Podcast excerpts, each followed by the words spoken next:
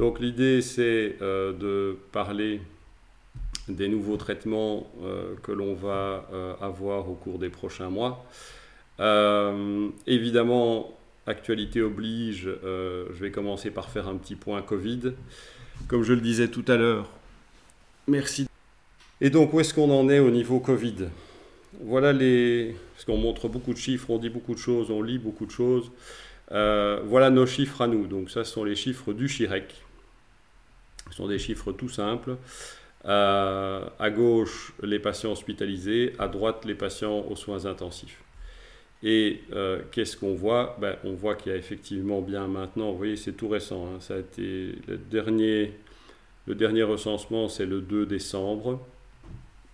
Eh bien, on voit qu'effectivement, on est dans la quatrième vague. On a l'impression, on le voit ici, je ne sais pas si vous voyez mon curseur, euh, on, le voit ici que euh, le nombre de cas diminue un petit peu. Et ce qu'on voit aussi, c'est la différence entre les deux premiers pics et les deux suivants. Et ça, euh, c'est évidemment la vaccination. Donc malgré tout, même si on peut retomber malade quand on est vacciné, il y a quand même moins d'hospitalisation et moins de patients aux soins intensifs depuis qu'on utilise le vaccin. Ça, je pense que c'est vraiment une preuve en temps réel de l'efficacité du vaccin. Alors, aussi un petit update euh, récent sur le Covid et la sclérose en plaques, euh, et surtout sur la sévérité de, euh, du Covid chez les patients qui ont une sclérose en plaques. Donc, vous savez, on en a déjà parlé à plusieurs reprises. Vous savez que c'est suivi depuis la première vague. On recense le nombre euh, de cas de Covid chez les patients. On essaye de regarder s'il y a des traitements qui sont plus à risque que d'autres, s'il y a des profils de patients qui sont plus à risque que d'autres. Et euh, tout ça est mis à jour. Donc c'est mis à jour à la deuxième vague, à la troisième vague, et c'est encore remis à jour maintenant. Où est-ce qu'on en est maintenant? On va aller très vite là-dessus. On a un registre français,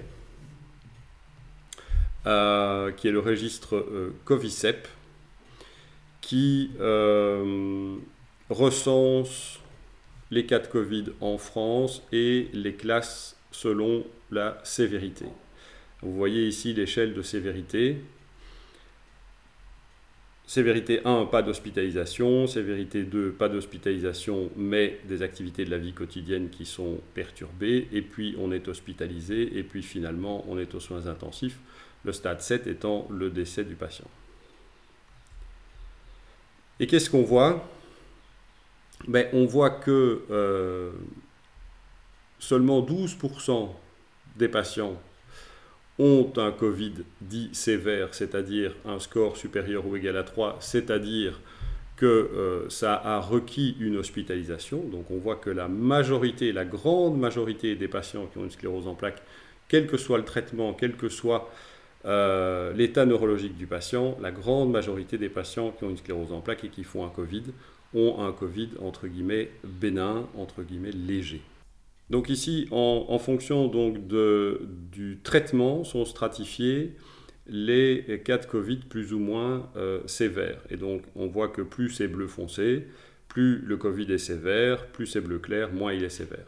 Et ce qui saute aux yeux, c'est que euh, dans ce registre français, eh bien, on voit le plus de bleu foncé, donc le plus de Covid sévère chez les patients qui n'étaient pas traités.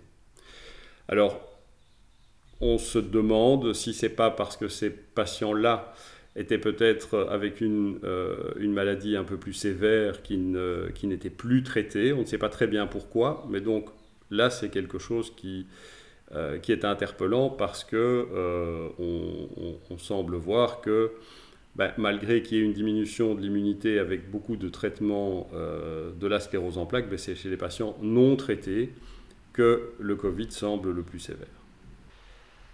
Ce qui est important à retenir, et c'est donc des chiffres qui sont mis à jour après la troisième vague, c'est que quel que soit le traitement confondu, quelles que soient euh, les comorbidités, de manière globale, le taux d'hospitalisation en France chez les patients qui ont une sclérose en plaques et qui ont fait un Covid était de 12%.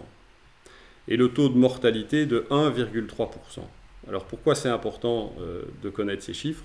C'est parce que ça va nous permettre de comparer avec ce qui se passe dans la population générale.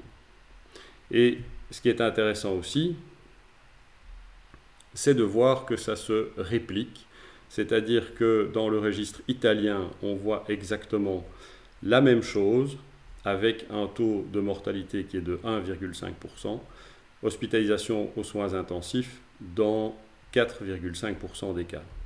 Et c'est encore répliqué aux États-Unis avec euh, un taux de mortalité de 3,3%. Et si justement on compare avec les chiffres dans la population générale, vous avez ici les registres français, italiens et américains population générale, avec un taux de mortalité de 8%, de 12% et de 3%. Donc, le message, c'est que après maintenant trois vagues euh, de Covid, après une première vague de vaccination, eh bien, en fait, quel que soit finalement le traitement poursuivi, quelles que soient les comorbidités, la population des patients qui ont une sclérose en plaques ne semble pas être plus à risque de faire des complications graves et notamment la mortalité n'est certainement pas supérieure, on dirait même qu'elle est inférieure, alors on ne va pas aller jusque-là, mais euh, elle n'est certainement pas supérieure à celle de la population générale, donc ce sont des données qui restent euh, tout à fait euh, rassurantes de ce point de vue-là. Donc depuis la première vague, on étudie, et surtout depuis la première vague de vaccination, euh, on étudie l'impact non seulement du Covid sur la survenue éventuelle de poussée, et l'impact de la vaccination sur la survenue éventuelle de poussée. Et on n'a aujourd'hui pas démontré que faire le Covid était euh, délétère pour la sclérose en plaques. Donc il n'y a pas plus de poussées ou plus de lésions actives après un Covid. Et c'est la même chose avec le vaccin, quel que soit le vaccin considéré.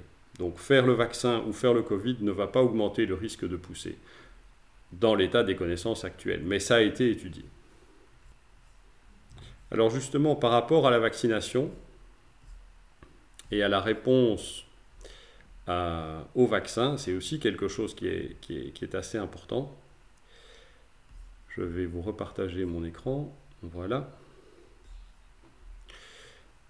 Il y a, deux, il y a un papier très important euh, qui a été publié par les Israéliens que vous voyez ici. Et euh, vous savez qu'en Israël, ils ont vacciné très vite. Et qui étudie la réponse au vaccin, ici c'était du, vaccin Pfizer, euh, chez les patients qui sont traités avec des immunomodulateurs il y a 693 patients qui ont été inclus dans l'étude. Donc c'est une très très grande étude et vous voyez que ce qui est intéressant, c'est que tous les traitements sont représentés. Il y a par contre un micro qui devrait être coupé parce qu'il y a un peu d'écho. Euh, donc tous les traitements sont représentés. Il y a des patients sans traitement, il y a des patients en première ligne, des patients en deuxième ligne. Et qu'est-ce qu'ils ont observé? Ben Que, en réalité, tout le monde répond extrêmement bien au vaccin, sauf deux catégories de patients. Les patients sous Ocrevus, Ocrelizumab, vous voyez ici que donc ça c'est la réponse au vaccin. Plus les petits points sont hauts, mieux on répond. Donc c'est le taux d'anticorps. Plus les petits points sont bas, moins la réponse est bonne. Ben, vous voyez que sous Ocrevus, ben, il y a encore des patients qui répondent, il y a des petits points vers le haut, mais le gros de la troupe est assez bas. Et sous Gilenia, sous Fingolimod, c'est encore pire parce que quasi l'ensemble des patients est en dessous du seuil de réponse. Donc, euh, l'enseignement majeur de cette étude israélienne, c'est que sous Ocrevus et Gilenia, la réponse au vaccin est diminuée. Elle était d'à peu près 22% sous Ocrevus, donc il n'y a que 22% des patients qui obtiennent une réponse anticorps et seulement 4% des patients sous Gilenia qui obtiennent une réponse. Alors, ce qui est, ce qui est intéressant, c'est que euh, ceci, ce sont les mêmes données, mais euh, chez nous, euh, à Delta, au Chirec, donc certains d'entre vous sont peut-être de manière anonyme dans ce tableau. Et qu'est-ce qu'on a vu chez nous après la vaccination? Donc on, a recensé des données sur 163 patients. Vous voyez ici la répartition euh, en fonction des traitements. Donc terrifunomide, c'est Obadjo, il y avait 17. Copaxone, 6 patients. Tecfidera, 30 patients. 3 sous interféron, 5 sous euh, Lemtrada, 13 sous Mavenclad, 13 sous Tisabri, 17 non traités, 53 au Crévus et 6 Gilenia. Eh bien, vous voyez que dans notre population euh, de patients à Delta, globalement, tout le monde répond, sauf, de nouveau, comme chez les Israéliens, les patients sous Ocrevus, chez nous, il y a 30% de réponses, et les patients sous Gilenia, chez nous, il y a 16% de réponses. Donc on voit ça très bien ici. C'est là que c'est diminué. Dans les patients non traités, il y a un patient qui n'avait pas de réponse malgré son vaccin. Et quand on regarde ici l'importance de la réponse, donc là, on a un maximum qui est à 400, donc si on vient, si la colonne euh, bleue touche le 400, ça veut dire qu'on frôle le maximum. Eh bien, on frôle le maximum chez presque tous les traitements, sauf de nouveau Ocrevus et euh, qu'on ne voit même pas tellement, donc Gilenia, qu'on ne voit même pas tellement la réponse est basse. Donc, on a exactement les mêmes résultats qu'en Israël, et ce sont des, observations qu'on a fait dans, tous les pays où on fait ce type de recensement. Donc, il faut tenir compte du fait que sous euh, et ça va s'étendre parce qu'en fait, euh, comme vous allez le voir après quand on va parler des nouveaux traitements, ça n'est pas que l'Ocrevus, c'est tous les médicaments qui ciblent les lymphocytes B, et ça n'est pas que le Gilenia, c'est tous, les médicaments qu'on appelle les MODS, je vais revenir là-dessus tout à l'heure, mais il y en a plusieurs. Donc avec ces deux groupes, ces deux familles de médicaments, la réponse au vaccin est diminuée, y compris la réponse à un éventuel booster. La question qu'on peut se poser dans ce cas-là, c'est eh, si on est sous Ocrevus et qu'on se voit proposer, euh, enfin sous Ocrevus ou sous Gilenia, et qu'on se voit proposer une troisième dose, voire une quatrième dose l'année prochaine, qu'est-ce qu'il va falloir faire? Est-ce qu'il va falloir euh, se faire vacciner? Est-ce que ça vaut la peine? Ou euh, est-ce que ça n'en vaut pas la peine? Dans l'état actuel des connaissances, ça vaut la peine. Ça vaut la peine pourquoi? Parce que Ceci, c'est la réponse anticorps. Donc c'est la réponse des lymphocytes B.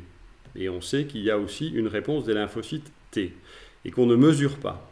Donc on pense, et quand je dis on pense, c'est que ça a été étudié, euh, on sait que même si on n'a pas d'anticorps, il y a quand même une réponse du système immunitaire. On ne sait pas si elle est protectrice à 50%, à 20% ou à 60%, mais il y en a quand même une. Donc il y a quand même un intérêt à tenter la troisième dose, voire la quatrième. Et ce qu'on commence à voir, mais ça ce sont des données qui sont extrêmement préliminaires parce qu'on est au début de la troisième dose seulement, ce qu'on commence à voir, c'est qu'il existe des patients qui n'avaient pas de réponse après leurs deux premières doses et qui obtiennent finalement une réponse après la troisième. Donc ça vaut la peine de faire un booster malgré tout. Donc, euh, pour en arriver au, sujet, euh, au cœur du sujet d'aujourd'hui, qui sont les nouveaux traitements, voilà le paysage euh, thérapeutique, j'allais dire avant-hier. Donc, on a 12 traitements différents, 12 options thérapeutiques pour traiter la sclérose en plaques, stratifiés en traitements en fonction de la forme de sclérose en plaques, donc récurrente rémitante à pousser, secondaire progressive ou primaire progressive, et aussi en fonction des lignes thérapeutiques, les traitements de première ligne, de deuxième ligne, qui sont différents euh, d'un point de vue d'indication et de critères de remboursement. Donc en première ligne, on a les interférons, on a l'avonex, le bêtaféron et le rebif. On a aussi la copaxone, ça ce sont les historiques, on va dire, les vieux traitements les anciens. On a aussi le Plégridi qui est arrivé un peu plus tard, qui est en fait de la Vonex version 2. Et puis on a les deux euros, qui sont les deux plus utilisés, l'Obadjo et le Tecfidera. Ça, c'est la première ligne. En deuxième ligne, aujourd'hui, on a cinq options différentes. On a le Gilenia, l'Ocrevus, le Tisabri intraveineux, le Mavenclad et le Lemtrada. Si on veut traiter une forme secondaire progressive sous certaines conditions, c'est-à-dire qu'elle doit être active, c'est ce qu'en anglais on appelle la relapsing MS, donc une forme progressive mais néanmoins des signes d'activité, ben on peut prescrire des interférons, on peut prescrire de l'ocrevus sous certaines conditions, du Mavenclad et du Tisabri également sous certaines conditions. En forme primaire progressive, on n'a que l'ocrevus qui a montré une efficacité. Et demain, quand je dis demain, ça a déjà commencé, en fait, c'est fin d'année et début d'année prochaine, on va passer de 12 à 18. Donc vous voyez que ça va euh, beaucoup changer. C'était pour ça que euh, c'était l'idée aujourd'hui de discuter de tous ces euh, nouveaux traitements, parce que le paysage va changer, l'offre thérapeutique va s'étoffer, et aussi les choix vont se compliquer. Alors, si on repasse en arrière, donc on va voir apparaître trois nouveaux traitements de première ligne, deux nouveaux traitements de deuxième ligne et un nouveau traitement pour la forme secondaire progressive. On va avoir Zeposia, Ponvori, Glatiramil, Kesimta, Tisabri, donc ça c'est notre bon vieux Tisabri mais en version sous-cutanée, et Mayzent. Donc ça ce sont des nouveaux noms que vous allez rencontrer dans les mois qui viennent. Et on va les passer euh, en revue les uns après les autres. Et en fait, tous ces nouveaux traitements, on peut les appeler la génération 2.0. Pourquoi? Parce qu'en fait, ce ne sont pas euh, des nouveautés à proprement parler, ce sont des versions soit bis, parce que très euh, identiques à ce qui existe déjà, soit des versions améliorées de produits qui existent déjà. Je vous ai classé ici les traitements par famille. Donc vous avez tous les interférons que vous retrouvez là. Il y a cette fameuse famille dont je parlais tout à l'heure pour la vaccination, qui est la famille des MODS. Alors pourquoi on les appelle les MODS? C'est parce que ce sont les modulateurs de la, signalisation à la sphingosine. Et c'est pour ça que vous avez le Fingolimod, l'osanimode, le ponésimode et le siponimode. Donc ce, sont tous des modes. Ce sont tous en fait des analogues du gilenia. Donc c'est pas nouveau, le mécanisme d'action n'est pas nouveau, mais on va avoir trois nouvelles versions de gilenia. On va avoir le Kesimta, qui est en fait une nouvelle version de l'Ocrevus. Donc ça c'est la famille qu'on appelle des anti-CD20. Anti-CD20, en d'autres termes, c'est anti-lymphocyte B. Donc le Kesimta, vous pouvez vraiment le raccrocher à l'Ocrevus. Vous allez voir, c'est très similaire en termes d'efficacité, mais ça se donne de manière différente. On a aussi, là c'est un vrai 2.0, puisque c'est le tisabri, totalement inchangé, la même molécule, mais qui va s'administrer non plus en intraveineux, mais en injection sous-cutanée. Il y en a peut-être parmi vous qui l'ont déjà testé à l'hôpital de jour, ça existe déjà. Et ici, ce n'est pas une version 2, c'est une version bis, c'est euh, le glatiramil, qui est en réalité plus un, générique de la copaxone. Donc là, on est vraiment dans le copier-coller, euh, totalement identique à la copaxone, mais euh, une, présentation un peu différente. Donc ce sont vraiment des 2.0, ces nouveaux traitements. Commençons par le glatiramil. Donc, je vous disais, c'est vraiment un analogue de la copaxone. Donc, la molécule, c'est l'acétate de glatiramère. C'est strictement identique. C'est exactement la même chose. Simplement, c'est produit par une autre compagnie, c'est Viatris, alors que la copaxone, c'est Teva. Il faut savoir que quand un médicament sort sur le marché, même s'il est générique, même s'il est biosimilaire s'il se veut équivalent, il doit démontrer cette équivalence. Donc, c'est pas tout d'avoir la même molécule, on doit pouvoir euh, fournir aux autorités une étude qui montre qu'on est équivalent en termes d'efficacité, en termes d'effets secondaires, et qu'on apporte la même chose aux patients. Donc, si on arrive sur le marché, c'est que ça a été fait.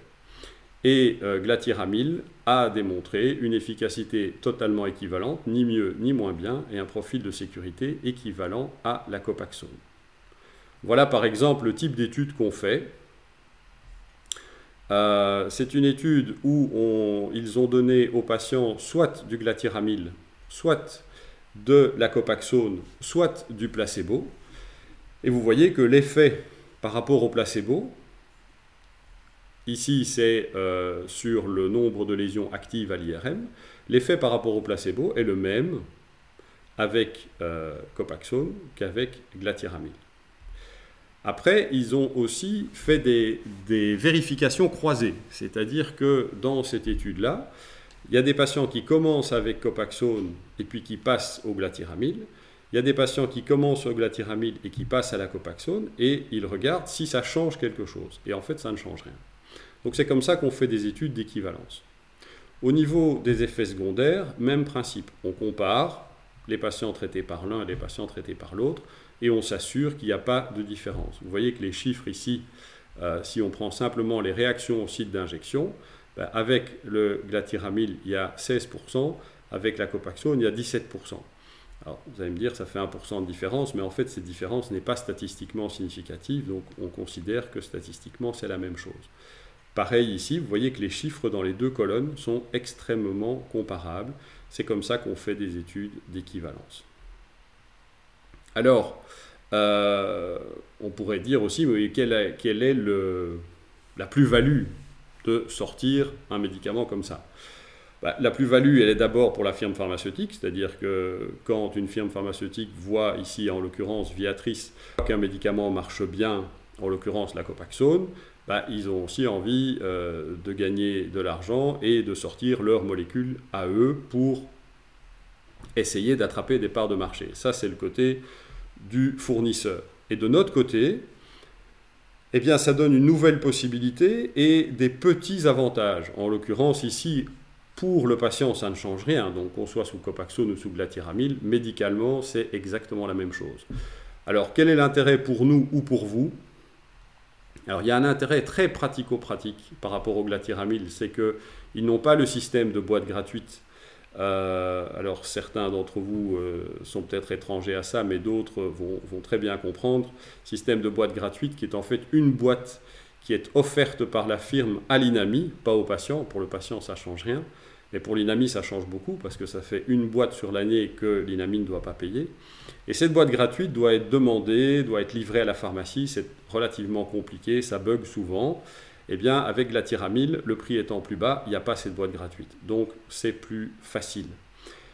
Autre avantage euh, très pratique, c'est que glatiramil a eu la bonne idée de faire des boîtes pour trois mois. Donc, au lieu de prescrire trois boîtes et d'aller chercher trois boîtes, il y a des grandes boîtes avec plus de conditionnement. Et il y a aussi un petit avantage économique, tant pour le patient que pour l'INAMI, c'est-à-dire que le prix est un peu inférieur et le ticket modérateur est un peu inférieur. Néanmoins, il a été calculé que euh, si tous les patients Copaxone passaient au glatiramil, eh bien, l'INAMI économiserait 1,5 million par an. Donc c'est quand même relativement significatif de ce point de vue-là. Voilà un des avantages euh, qu'on peut avoir à sortir euh, des biosimilaires. Ça c'était pour glatiramil, donc copier-coller de la Copaxone, identique. Ici, on va parler de Ozanimod. Donc, c'est le premier représentant de euh, ces nouveaux arrivants dans la famille du Gilenia. Et là, on n'est pas dans la même euh, configuration. C'est-à-dire que ce n'est pas un biosimilaire, ce n'est pas un générique du Gilenia, c'est un nouveau médicament, c'est une autre molécule, puisqu'il s'appelle Ozanimod et que le Gilenia c'est le Fingolimod. Mais simplement, il a un fonctionnement très proche et il, appartient, on va dire, à la même famille. Alors, qu'est-ce qu'ils font ces médicaments? Ça, par contre, le mécanisme d'action, il est commun à Gilenia, il est commun à Ponvory, qu'on va voir un petit peu après, il est commun au Mayzent et il est commun aux Zeposia, qui est l'ozanimode. L'ozanimode et toute cette famille de, modulateurs des récepteurs à la sphingosine, ils ont un effet très particulier, c'est-à-dire qu'ils vont aller chercher les lymphocytes dans le sang euh, des patients et il ne, il ne va pas les détruire, mais il va les séquestrer, les enfermer dans les organes lymphoïdes secondaires, donc dans la rate et dans les ganglions. Résultat des courses, il y a moins de lymphocytes circulants et il y a donc moins de lymphocytes qui passent dans le cerveau et dans la moelle épinière et il y a donc moins d'attaques dans le système nerveux central. Ça, c'est le mécanisme d'action. Après, là, et pour bien comprendre les petites différences qu'il y a entre tous ces médicaments de la même famille, il faut comprendre que ce sont des médicaments qui se lient à un récepteur qu'on appelle les récepteurs S1P. Donc les récepteurs à la sphingosine 1-phosphate. Peu importe, il y a cinq types de récepteurs. Et ces récepteurs, ils sont sur les lymphocytes, ça c'est ce qu'on veut. Ils sont sur les oligodendrocytes, donc sur les cellules qui produisent la myénine dans le système nerveux central, mais j'allais dire malheureusement, ils sont aussi ailleurs. Notamment, le récepteur numéro 3, il se trouve sur le muscle cardiaque. Et euh, si certains d'entre vous ont déjà pris du Gilenia, vous savez que euh, lors de la première dose, il faut avoir un monitoring cardiaque, il faut venir à l'hôpital parce qu'on peut avoir une euh, diminution du rythme cardiaque à la première dose. C'est lié au fait qu'il y a des récepteurs sur lesquels se lie euh, le gilenia au niveau du cœur. Et donc, les différences entre ces différents membres de la même famille vont se euh, positionner sur leur affinité avec les récepteurs. C'est-à-dire que plus un médicament a d'affinité avec le récepteur, moins il faut en mettre en présence avec le récepteur pour obtenir l'effet. Et c'est ce qu'illustre ces chiffres, ici. Vous voyez que ozanimod, si vous mettez une unité d'ozanimod sur, en présence de récepteur S1P1, vous obtenez l'effet biologique. Sur le récepteur S1P2, vous devez mettre 10 000 ou plus de 10 000 unités pour obtenir l'effet biologique. Donc ça veut dire que l'affinité de ozanimod pour le S1P2 est extrêmement faible. Donc plus le chiffre ici est grand, moins l'affinité est grande. Donc ça veut dire en clair que si vous avez ici un chiffre important, vous ne stimulez pas ce récepteur-là. Donc déjà ici, vous avez un effet sur le S1P1, ça c'est ce qu'on veut, et vous n'avez pas d'effet sur le 2. Vous avez une affinité qui est modérée avec euh, le numéro 3, une affinité qui est absente avec le 4 et qui est présente, mais dans une moindre mesure, avec le 5. Ça, c'est le profil d'ozanimod. Vous allez pouvoir comparer après avec les autres, avec le siponimod et avec le ponésimode. Et c'est ça qui va donner les petites différences biologiques. Au niveau efficacité, ozanimod, donc Zeposia, euh, a été étudié dans deux études, ça c'est un protocole relativement classique, a été étudié dans deux études, le Sunbeam et le Radiance, euh, contre interféron, donc c'est pas contre placebo, c'est déjà contre un interféron qui a un effet euh, déjà actif sur la maladie, et on a des chiffres relativement classiques qui sont tout à fait comparables avec euh, ce qu'on voit avec Gilenia. 48% ici de réduction euh, du taux de poussée par rapport à l'interféron dans la première étude, 38% dans la deuxième étude. Au niveau de l'IRM, on a des chiffres également tout à fait, euh, je dirais, classiques, mais néanmoins, il faut toujours le démontrer, c'est ce que je disais tout à l'heure, c'est pas parce qu'on est équivalent qu'on doit faire l'impasse sur la démonstration d'efficacité. On a ici 63% d'effet sur les euh, lésions actives à l'IRM, 53% dans la deuxième étude. Au niveau euh, justement du rythme cardiaque, parce que finalement l'intérêt de ces Gilenia 2.0, c'est principalement de ne pas avoir d'effets secondaires au niveau cardiaque et de ne pas nécessiter d'hospitalisation pour la première dose, eh bien vous voyez que le rythme cardiaque reste tout à fait stable au cours des premières heures et au cours des premières semaines. Vous voyez que sous interféron, le rythme cardiaque a tendance à s'accélérer. Ben, ça, euh, pour ceux qui ont déjà pris de l'interféron parmi vous, euh, c'est assez compréhensible. C'est simplement que c'est euh, un petit syndrome grippal. Et quand on fait un syndrome grippal, un peu de fièvre, un peu de frisson, ben, le rythme cardiaque, il a tendance pas à diminuer, mais à augmenter. Mais donc sous éposia, rythme cardiaque qui reste tout à fait stable au cours du temps. Et c'était ça le but. C'est parce qu'il n'a pas d'affinité pour le S1P3. Au niveau maintenant des effets secondaires, en termes de fréquence des infections, pas de différence par rapport à l'interféron, qui est un médicament avec lequel il y a très peu d'infections. Donc ça, c'était des bons euh, résultats. En termes de euh, compte de lymphocytes, vous savez que sous Gilenia et avec tous ces médicaments, un des paramètres importants, c'est le suivi par prise de sang et le compte des lymphocytes, le compte des lymphocytes, c'est ce qui va euh, déterminer aussi le risque infectieux, parce que si vous descendez surtout en dessous de 200, eh bien le risque infectieux est plus important. Il faut parfois alors arrêter le traitement ou euh, prendre des, médicaments prophylactiques, notamment pour éviter de faire des infections herpétiques euh, ou des infections bactériennes sévères.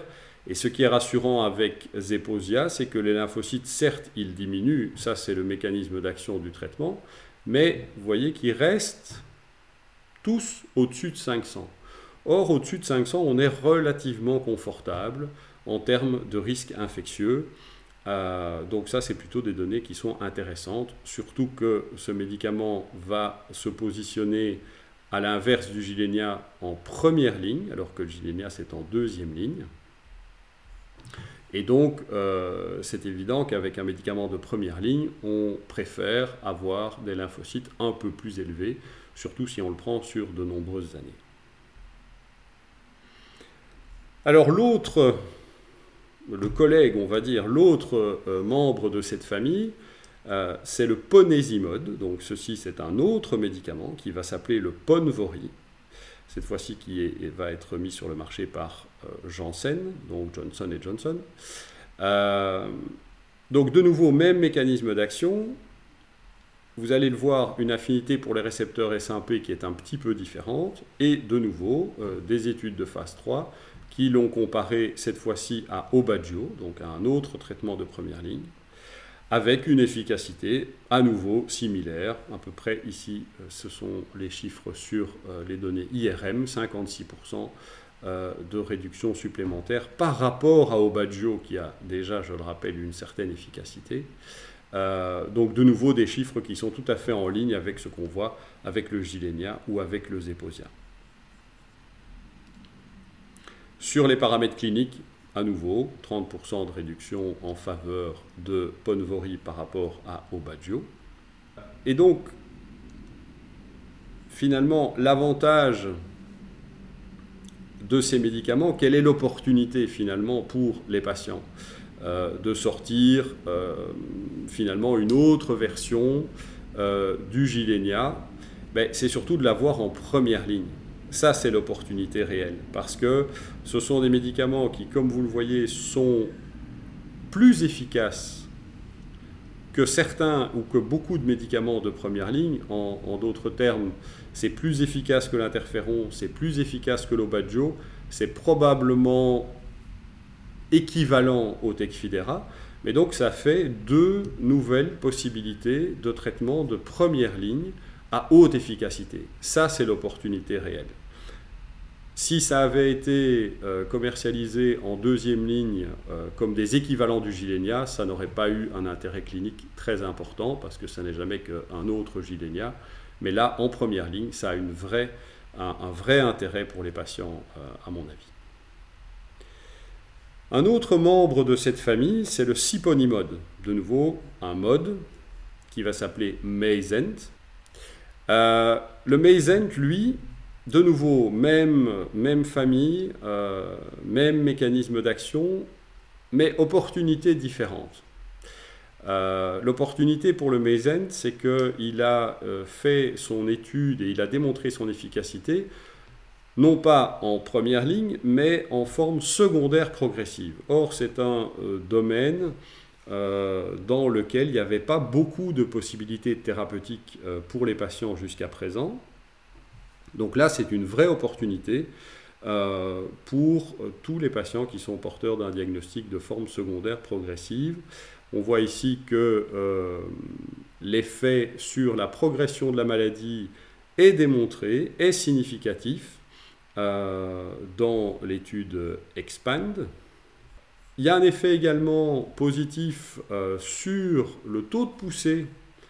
Euh, alors ça peut paraître bizarre, mais il y a encore des poussées en forme secondaire progressive. Eh bien, ce taux de poussée est diminué chez les patients qui prennent du ciponimod. Ici, c'est une étude contre placebo. Donc c'est toujours important aussi quand on, on, est matraqué de chiffres, de voir à quoi on a été comparé. Parce qu'évidemment, c'est beaucoup plus facile d'avoir un effet important contre placebo que contre déjà un médicament qui a une certaine activité. Au niveau IRM, de nouveau, des données très euh, séduisantes, avec ici 87%, mais le chiffre est plus important, mais de nouveau, c'est du placebo, ce n'est pas un comparateur actif. 87% de réduction d'apparition de euh, lésions actives.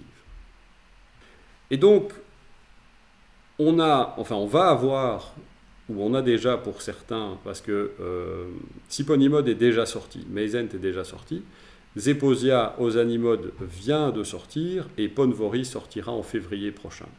Donc on va se retrouver l'année prochaine avec tous ces médicaments, efficacité clinique globalement similaire, mais des opportunités différentes.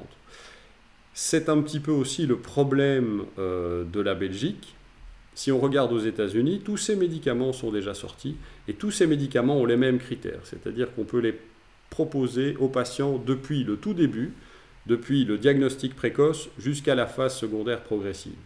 En Belgique, on se retrouve avec une situation qui est un petit peu paradoxale, où on a des médicaments équivalents, de la même famille, avec une efficacité similaire, et tous des critères de remboursement différents.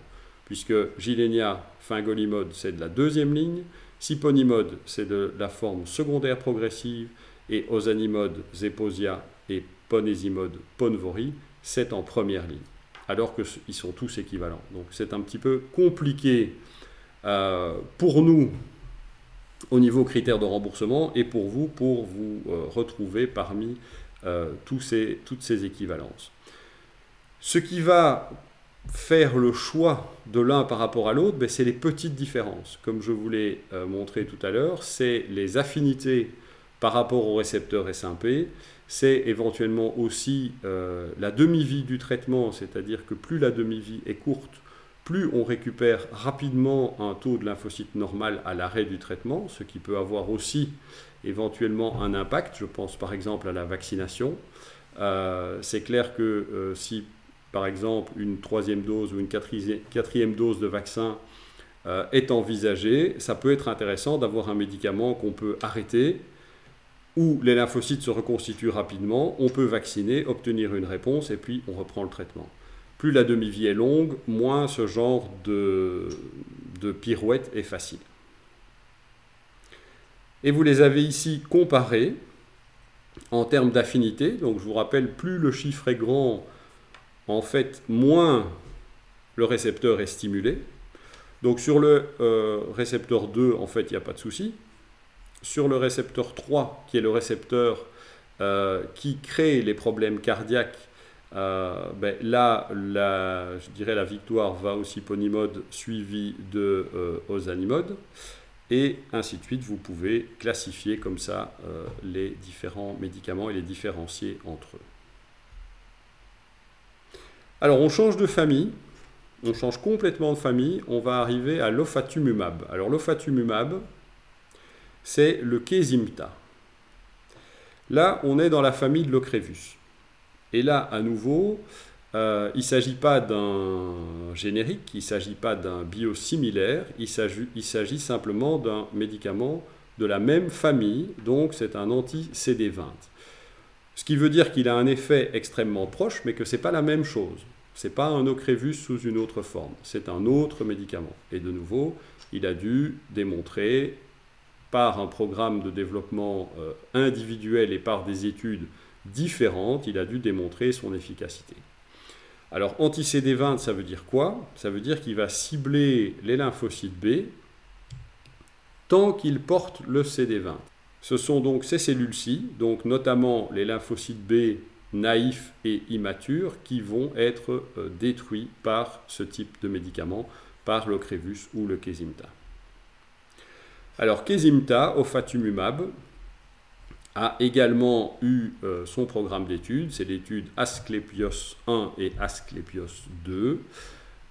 Le comparateur, c'était de l'Obagio, donc on n'est pas contre placebo, on est contre comparateur actif, et on a des résultats qui sont extrêmement probants et qui sont tout à fait similaires à ce qu'on voit avec l'Ocrevus. 51% de réduction du taux de poussée dans la première étude, 58% dans la deuxième. Si je vous montre les chiffres avec Ocrevus, on est à 57 et 64, donc c'est exactement similaire, sachant que le comparateur n'était pas le même. Ici, le comparateur, c'est l'interféron. Dans l'étude euh, Asclepios, c'est l'Obadjo. Donc ça, c'est Ocrevus. Ça, c'est de nouveau Kesimta, avec l'effet sur la progression de la maladie qui est d'à peu près 30% euh, en faveur du traitement. Si je vous montre les données avec, euh, non là c'est toujours euh, Kesimta, ah, je me suis trompé en fait, mais si je vous montrais les données avec Ocrevus, ce serait exactement similaire, mais je me suis trompé de dire. Alors la différence, donc au niveau efficacité, je dirais qu'il n'y a pas de réelle différence euh, pour le patient s'il choisit Ocrevus ou Kesimta, c'est ni mieux ni moins bien. La différence et l'opportunité de cette génération 2.0, cette fois-ci, c'est le mode d'administration. Puisque euh, Ocrevus s'administre euh, deux fois par an en intraveineux à l'hôpital de jour, ça prend à peu près une journée à l'hôpital de jour, et Kesimta va pouvoir s'administrer à la maison en sous-cutané une fois toutes les quatre semaines, enfin une fois par mois pour être plus exact. Donc ça, c'est l'opportunité. C'est une nouvelle formulation euh, un nouveau mode d'administration qui est certes plus fréquent, mais indépendant de l'hôpital. Et dans le même esprit, on a vu apparaître il y a à peu près 6-8 euh, semaines euh, le tisabri sous-cutané. Donc c'est du tisabri, là, c'est exactement la même chose. C'est pas un biosimilaire, c'est un identique, c'est un copier-coller, c'est la même molécule. C'est d'ailleurs la même firme qui le commercialise. Euh, mais c'est euh, un mode d'administration différent. Donc on n'est plus en intraveineux toutes les 4 à 6 semaines, on est en sous-cutané toutes les 4 à 6 semaines, donc le schéma ne change pas. Seul petit euh, bémol, c'est que pour des raisons d'autorisation et pour des raisons légales, euh, les seringues ne peuvent pas pour le moment dépasser 150 mg. Or, la dose qu'on doit administrer par prise est de 300. Ce qui veut dire que à chaque visite, on va dire, euh, eh bien, il faut faire deux sous-cutanées au lieu d'une. Alors, on espère qu'un jour on aura du 300, mais pour la petite histoire, si le conditionnement était de 300 mg, ils auraient dû recommencer toutes les études, et c'est pour ça qu'ils ne l'ont pas fait. Mais donc là, on est avec un médicament strictement identique et malgré ça, vous voyez que ça a dû être réétudié. Donc il y a eu deux études, l'étude Deliver et l'étude Refine, qui ont dû montrer qu'au niveau de la pharmacocinétique, c'était la même chose. Donc ils ont comparé différents régimes de tisabri intraveineux et de tisabri sous-cutané et ils doivent montrer que les courbes sont les mêmes et que la saturation des récepteurs qui sont visés euh, reste euh, la même entre l'intraveineux et le sous-cutané, et c'est tout à fait le cas. Donc c'est de nouveau ni mieux ni moins bien, c'est juste différent. En termes euh, d'efficacité, on voit exactement la même efficacité entre le sous-cutané et l'intraveineux. Il n'y a aucune différence, que ce soit en termes de euh, réduction des poussées, que de progression de la maladie, que de réponse à l'IRM. Au niveau des effets secondaires, également un profil qui est strictement identique, avec simplement une petite différence, mais qui est normale, qui est euh, les réactions au site d'injection. C'est clair que quand on injecte en sous-cutané, on a un petit peu plus de risque d'avoir des réactions de la peau que quand on pique en intraveineux. C'est tout à fait normal. Néanmoins, euh, les taux de réaction sous-cutanée sont assez faibles, euh, allant de 8 à 21% des patients, et la plupart des réactions sont légères à modérées. Et donc voilà, euh, pour finir, le rappel de, du tableau que je vous ai montré tout à l'heure, les nouvelles options en première ligne, les nouvelles options en deuxième ligne, donc qui sont surtout des options euh, en termes de choix de mode d'administration, et une nouvelle option pour la forme secondaire euh, progressive.